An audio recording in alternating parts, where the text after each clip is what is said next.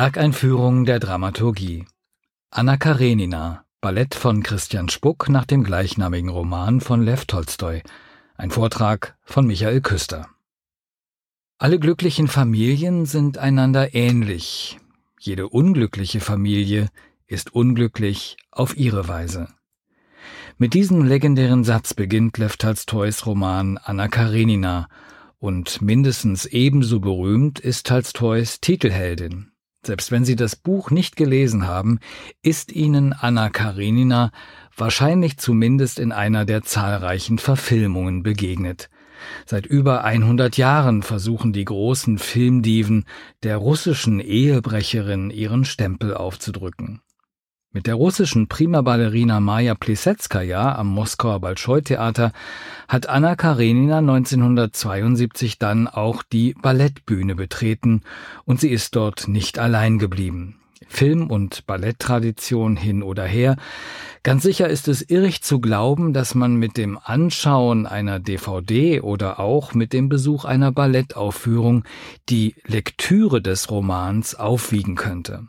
Als Leser kann man mit Tolstoi bewegende Tage, ja Wochen verbringen, und das gerade mit Anna Karenina, dieser leidenschaftlichen Ehebruchsgeschichte, die der Schriftsteller in ein opulentes Zeitgemälde eingebettet hat.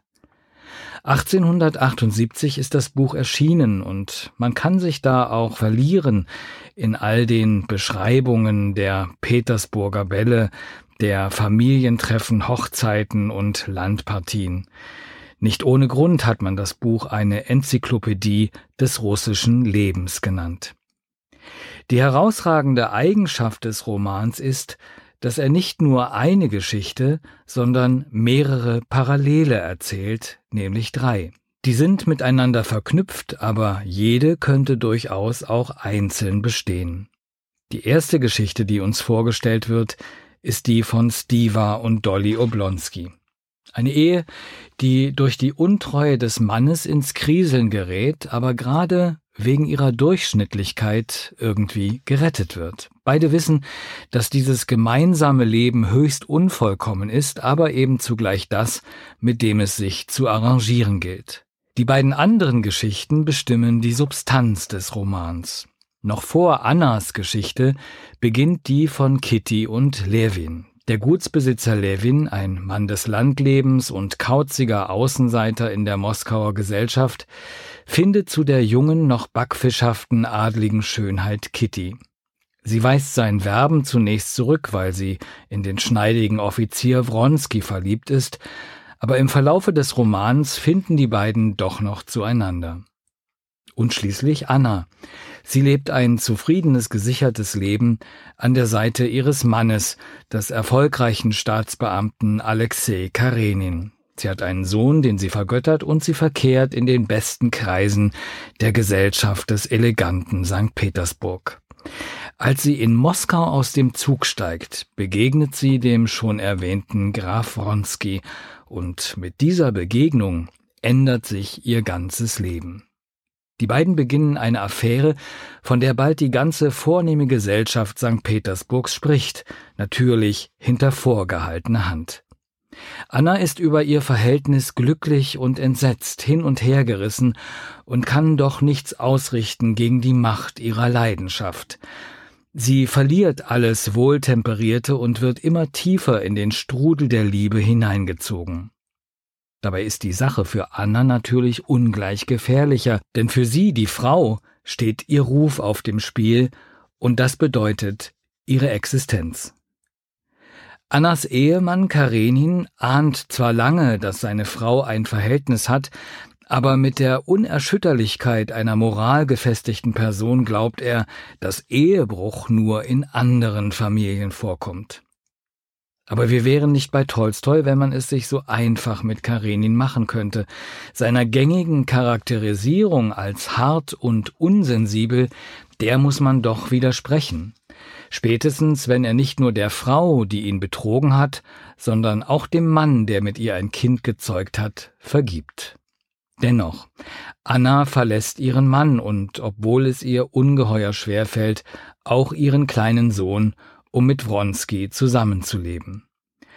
Doch was so idyllisch klingt, das süße Leben in Italien, die große Liebe, das gelingt nicht. Beide, Anna und Wronski, müssen erleben, dass Liebe ohne soziale Bindungen, ohne eine Welt, in der man sich bewegt, nicht funktioniert. Zurück in Russland perlt der Skandal an Wronski ab, während Anna die ganze Verachtung der Petersburger Gesellschaft trifft. Alles, was Anna geblieben ist, ist Wronskis Liebe, doch mit Entsetzen bemerkt sie, wie sich Wronskis Leidenschaft allmählich abkühlt. Was wir erleben, ist eine Geschichte des Scheiterns und die Beschwörung des ständigen Gelingens. Anna wird eifersüchtig und überempfindlich, sie konsumiert Opium, während Wronski gedankenlos reagiert. Das Verhältnis der beiden wird zunehmend gereizter, und aus Verzweiflung über ihre demütigende Situation, aber auch um Wronski zu strafen, wirft sich Anna vor einen Güterzug. Wronski zieht in den Krieg, auch dies ein Selbstmord auf Raten. Das Tolle bei Tolstoi, er blickt mit einer Empfindungstiefe in die Geheimfächer der Seelen seiner Protagonisten, wie man das bis dahin noch nicht erlebt hat. In seinen Figuren lassen sich die Urdramen unseres Fühlens, Denkens, Sehnens, Staunens und Wissens entdecken. Tolstoi lässt die Menschen schwanken und torkeln, gleichsam als Verführer und Vorführer, und das nicht nur in der Literatur. Im wirklichen Leben gibt Tolstoi, der aus einer der reichsten Familien Russlands stammte, gleich ein ganzes Karussell, angefangen vom Lebemann, Gutsherren, Bauernfreund und Familienvater über den Schriftsteller bis hin zum Propheten der freiwilligen Armut und Askese. Treffend, wie der Schriftsteller Wladimir Nabokov Tolstoi charakterisierte, ein robuster Mann mit einer ruhelosen Seele, der sein ganzes Leben zwischen seinem sinnlichen Temperament und seinem überempfindlichen Gewissen hin und her gerissen war. Nun werden Sie zu Recht fragen, wie fasst man einen 1400 Seiten Roman in einen zweistündigen Ballettabend? Man muss sich entscheiden. Natürlich kann es nicht um eine buchstabengetreue choreografische Nacherzählung der Vorlage gehen. Jede Adaption bleibt ein Nach Lev Tolstoi.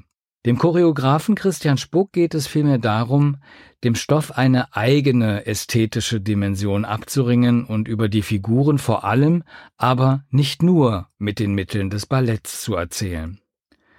Obwohl er Anna Karenina im Spannungsfeld zwischen Karenin und Wronski in den Mittelpunkt seines Balletts stellt, sind die beiden anderen Paare, Kitty und Levin, aber eben gerade auch Stiva und Dolly, den ganzen Abend über präsent. Sie erinnern sich, alle glücklichen Familien sind einander ähnlich, jede unglückliche Familie ist unglücklich auf ihre Weise.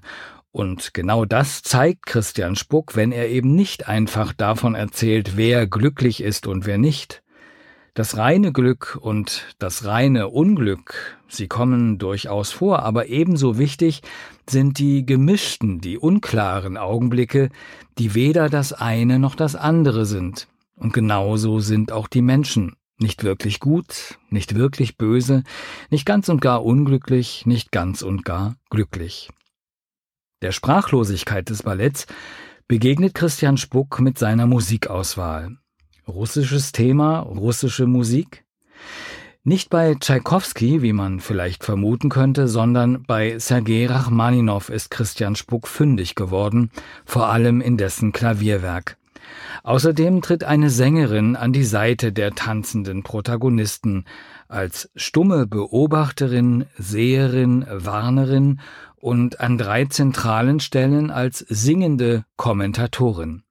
Musik also als Schlüssel zum Inhalt und für Christian Spuck ebenso wichtig wie die tänzerische Bewegung und die schauspielerisch-psychologische Durchdringung der Charaktere. Den nötigen Kontrast zu den Werken Sergei Rachmaninows liefert zeitgenössische Musik vom polnischen Komponisten Witold Lutosławski. Diese Musik wirkt fast wie eine Dekonstruktion Rachmaninows und vermag viel vom Innenleben der Figuren zu erzählen. Nicht nur musikalisch, sondern auch szenisch setzt Christian Spuck auf starke Kontraste. Die Schauplätze in Anna Karenina, die wechseln unentwegt. Bahnhöfe, Salons, Ballsäle, Italien, Zentralrussland. Das alles kann das in Sekunden wandelbare Bühnenbild von Christian Spuck und Jörg Zielinski. Vor allem aber wird über die Kostüme erzählt, Emma Riot hat für die beiden Anna Karenina Besetzungen etwa 250 Kostüme entworfen. Szenen, die Tolstoi in epischer Breite über mehrere Kapitel ausdehnt, sind schlaglichtartig verkürzt und verdichtet. Dabei wird zum einen parallel erzählt. Gleich am Beginn sehen wir zum Beispiel nicht nur den sich mit dem Hauspersonal vergnügenden Stiva Oblonsky, sondern gleichzeitig auch den sich um die angebetete Kitty bemühenden Levin. Auf der anderen Seite gibt es immer wieder radikale Schnitte, zum Beispiel der Tumult des Pferderennens, wo Anna beim Sturz Wronskis aufschreit und damit Karenin und der High Society den Beweis für ihre Untreue liefert. Und gleich anschließend Levin, der an der Heumaat teilnimmt, in der gemeinsamen Arbeit mit seinen Bauern den Liebesschmerz vergisst und einen Sinn für sein Leben findet. Levin kann durchaus als eine Art alter Ego Tolstois betrachtet werden. Wie der Autor ist er ständig auf der Suche nach dem Sinn des Lebens. Kitty, die ihn Wronskis wegen abgewiesen hatte, kehrt nach einem langen Auslandsaufenthalt nach Russland zurück. Im Buch finden die beiden in der sogenannten Kreideszene wieder zueinander. Levin schreibt da die Anfangsbuchstaben der Worte eines schier endlosen Satzes auf eine Wachstuchtischdecke. Kitty versteht und antwortet auf dieselbe Weise. Natürlich ist es unwahrscheinlich, dass so etwas wirklich funktioniert, nicht einmal unter Liebenden, und man muss nicht erst SMS-Nachrichten verschicken, um zu wissen, dass das nicht gehen kann. Aber Tolstoi zeigt eben, dass wahre Liebe eine besondere Art der Verständigung ist. Christian Spuck löst das choreografisch, indem er den Bewegungen von Kitty und Levin in ihrem Pas de deux eine ganz starke Zeichenhaftigkeit verleiht. In der Choreografie hat Christian Spuck für alle drei Beziehungen unterschiedliches Bewegungsmaterial entwickelt. Levin zum Beispiel ist als sehr erdverbunden und bodennah zu erleben. Dolly unterläuft immer wieder die klassische Regelhaftigkeit, eine Art des stummen Aufbegehrens gegen den notorisch untreuen Stiva, während Anna und Wronski in einer klassischen Traditionslinie stehen.